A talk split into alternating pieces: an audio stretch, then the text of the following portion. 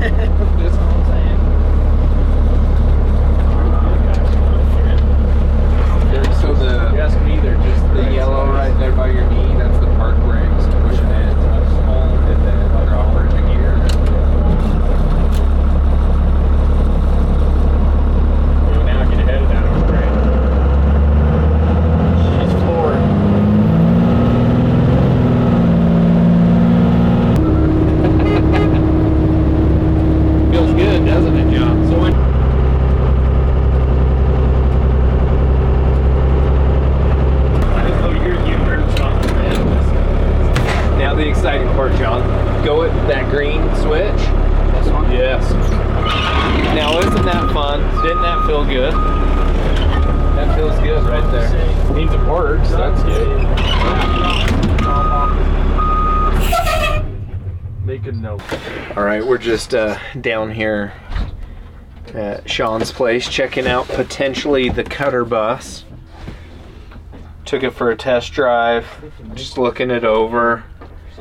Feeling pretty good about it. A few things to, to get fixed up like soon, but other than that, just need to get it wrapped. Need to get a few things done in here so we can have a little mobile podcast studio and camper. Sweet.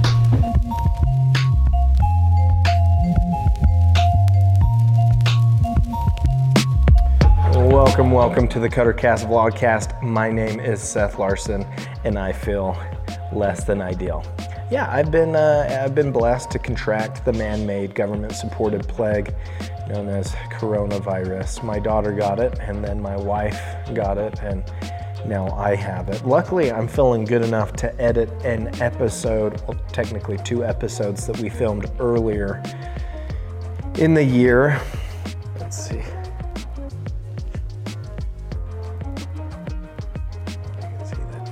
My temperature is a hit and miss. I have one and then it leaves, but I'm feeling good right now.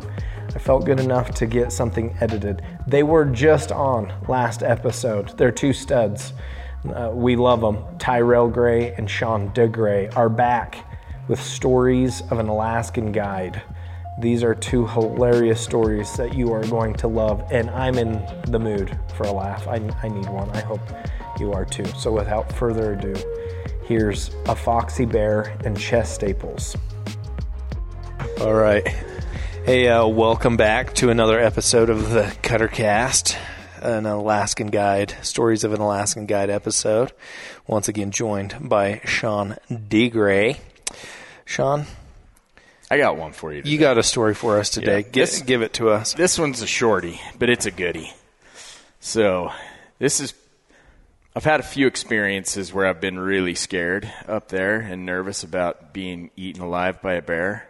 Yeah, because there's uh, a, There's that there's bears there, and This is one of those stories. oh my gosh, okay. So uh, we're in a we're out in this valley. It's a high density bear area. Bears everywhere, but it's also wide open. So the wind is cranking if it decides to, and there's no it's full exposure. So what we did is we've cut into the alders there to put the tents and kind of hide them from the wind.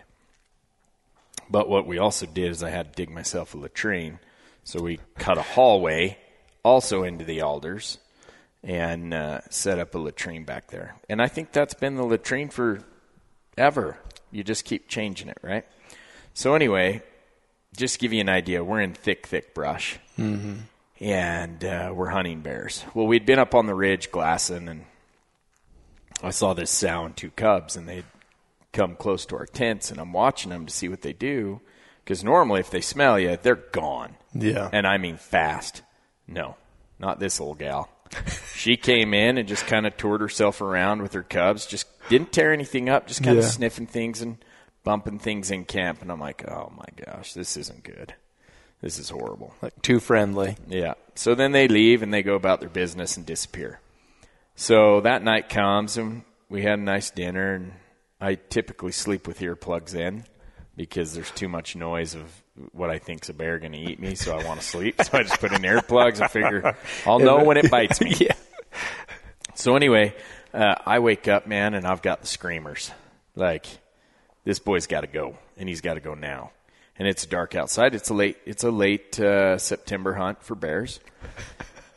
I've got to go, man. So I throw on the old uh, headlamp and head out there and walk down that scary hallway. And I'm do- Yeah, doing- that would be that would be freaky. I'm Like, going, and I, I always take my gun everywhere with me. Well, I didn't to the toilet, so I'm going about my business, and I hear something behind me, and I'm like, oh, please. So I turn on my headlamp, and I look behind me, and there's two eyes glowing. Man, I got up so fast, and I am not cleaned up yet. I got up. I'm tripping over my pants, running down that hallway trying to get to my gun. I get to the tent, grab my gun. I'm just sitting there. My light is on full blast. My pants are down to my ankles, and I'm like, "Where are you at, you son of a gun?" Nothing, right? Yeah. So I'm like, "Holy cow! What the hell just happened?" The hair on my neck had grown an inch, and so I go in the tent go about my business cleaning up in the tent because it's a little messier than a normal job from running. So I go about my business, getting all cleaned up and everything, and I can't sleep. I'm like, I know I'm. I Yeah. almost got eaten alive, and if I go to sleep, that bear's gonna kill me. So anyway, daylight comes and no bear attack, and I'm like, I gotta go. I need to do a little investigation here and see what the mm-hmm. hell's going on. So I go down there, and it and it rains there in September, late September. It's a little muddy in a few spots, and where we uh, dig the hole because we leave the cap so we can clean it all up, and make it look good. So you you go about your business, throw some dirt on it, and then when that's full, you throw Yeah. your cap on, and in a week it's grown over and it looks good. So there's some mud there where the dirt is. And I'm looking around. Well, whatever this was, it cleaned out the latrine. So, I mean, in a sense, that's good because now it'll last longer. So, but I'm like, what the heck? And then I see the paw prints in the mud pile that I have from digging the dirt out, and they're like teeny, teeny little things. And I'm looking at them, and it's a fox, fox prints. So now I circle back in my Right. mind when I'm not scared of being eaten, and I'm like, those eyes were awfully low to the ground. and they were really close together. really close together. I'm pretty sure that was a fox. You're like not sleeping I didn't out of I, fear. I knew I was going to be eaten by that Yeah. bear because that sow had prepped me for somebody coming you back in the night. And so I knew for sure I was going to die. So when a fox I- turns into a bear. Yeah, that, that, that- hey, that's a good. That's a name. good name. Yeah, that's, a good name. one. When a fox turns into a bear, how about the foxy bear? the foxy bear. Yeah, Yeah. I like that one. Yeah. so short and sweet, but I've got a couple other stories that are also as scary that a bear's going to eat me. None of which involved a bear. but I definitely was you could nervous. imagine. Yeah, Yeah. I was definitely nervous. Oh, so Oh, that's a anyway, good story. so the fox Sean. turns into a bear, or the berry fox, The or berry whatever- fox or whatever it ends up being. whatever you name it. Oh, there you that's a go. Good one. Thank you. That's it. Last, This is another Stories of an Alaskan Guide episode. I'm here with Tyrell Gray again. And uh, Tyrell's got a little Alaskan guide story to share with us. What what story do you have today? You know, I, I was thinking about after our last one, um, you know, just being like being prepared and Yeah. being ready for you know whatever situation happens, and it just reminded me. I had a couple. I've had a ton of just funny stories, and the majority of time in Alaska, it's it is funny. Yeah. Um, I know. I remember listening to your your interview with Sean, and you were talking about if you're with good guys, how much more fun it is, right? Right, yeah. And honestly, the last time I guided professionally was, uh, which is another funny story, was I guided a guy from the Netherlands that had come on a paid hunt. Yeah. And it's it was a train wreck. And I just say like I'm out. Like I don't hunt with jerks anymore. Like I'm done. But I was I was just thinking about being prepared, and I and and part of that is just being physically prepared, but also letting your guide know, like Yeah. like being upfront and honest, right?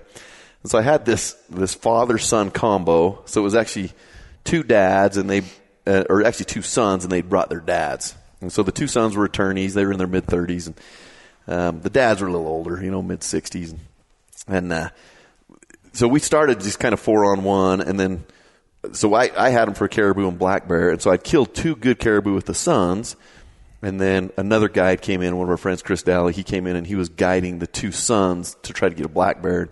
So I've got the two dads now, and we get up in the morning, and so I'm taking a little bit easier with them. Both of them kind of had some health issues, and they didn't say anything, but they're just kind of a little slow, right? Right. Like, they're not getting out of bed fast. Right.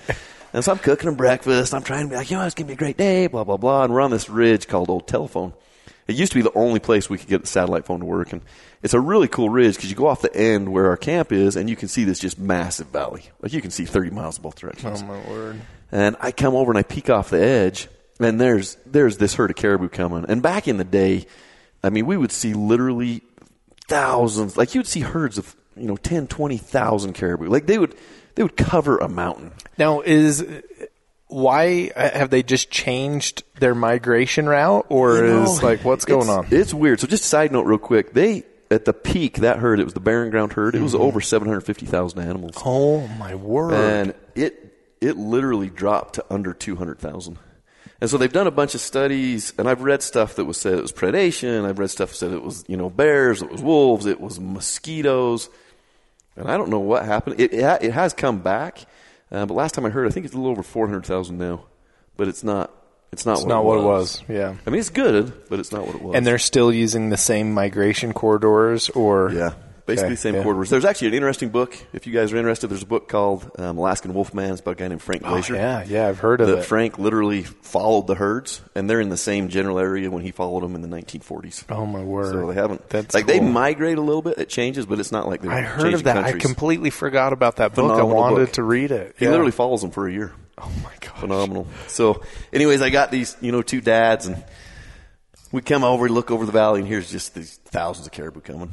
And so eh, they're interesting. I know Sean mentioned this too, but they're, I swear it's like they can smell. Where one caribou goes, a thousand of them will follow the exact same trail. Yeah. And so I'm kind of looking and figuring, okay, they're all going through that little drainage, the majority of them. And so I grab the two dads and I'm like, come on, hurry, we got to go down here. And so we run down this drainage and I'm, and I'm making them hurry. Like it's mm-hmm. downhill, but it's probably a mile. And we've got a pretty good trail. And so we're jogging and we get down there and as this, and I can see a couple big bulls coming.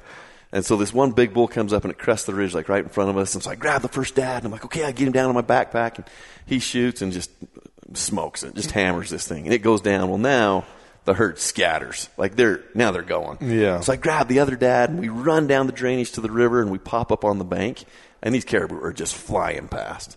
And so I'm like, I'm like, stop, stop, stop, stop. Don't shoot, don't shoot. I'll tell you when, I'll tell you when. And I can see this big bull coming and I don't know what made me think to do it, but I'm like, he's going to miss if it's running.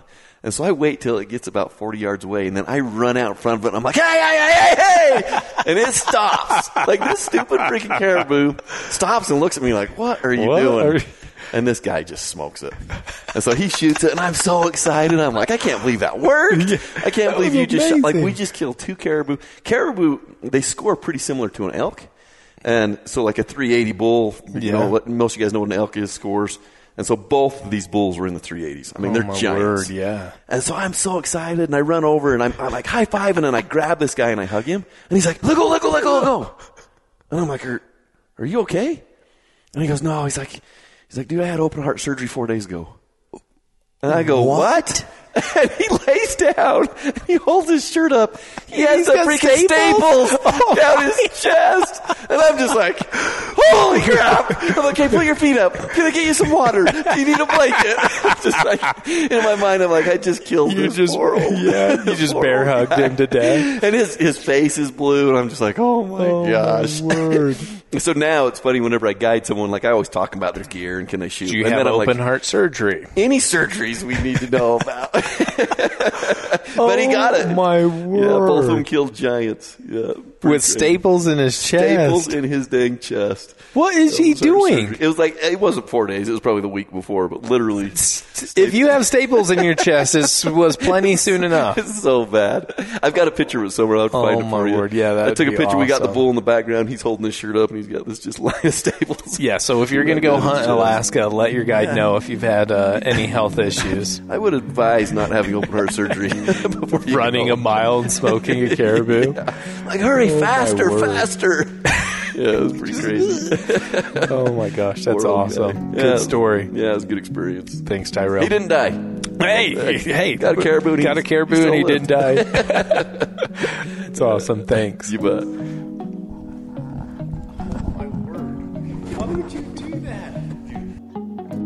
Thank you so much, Sean and Tyrell, for sharing those stories with us.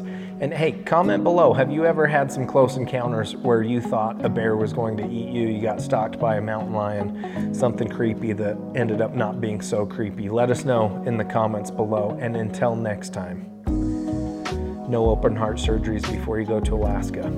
Bye.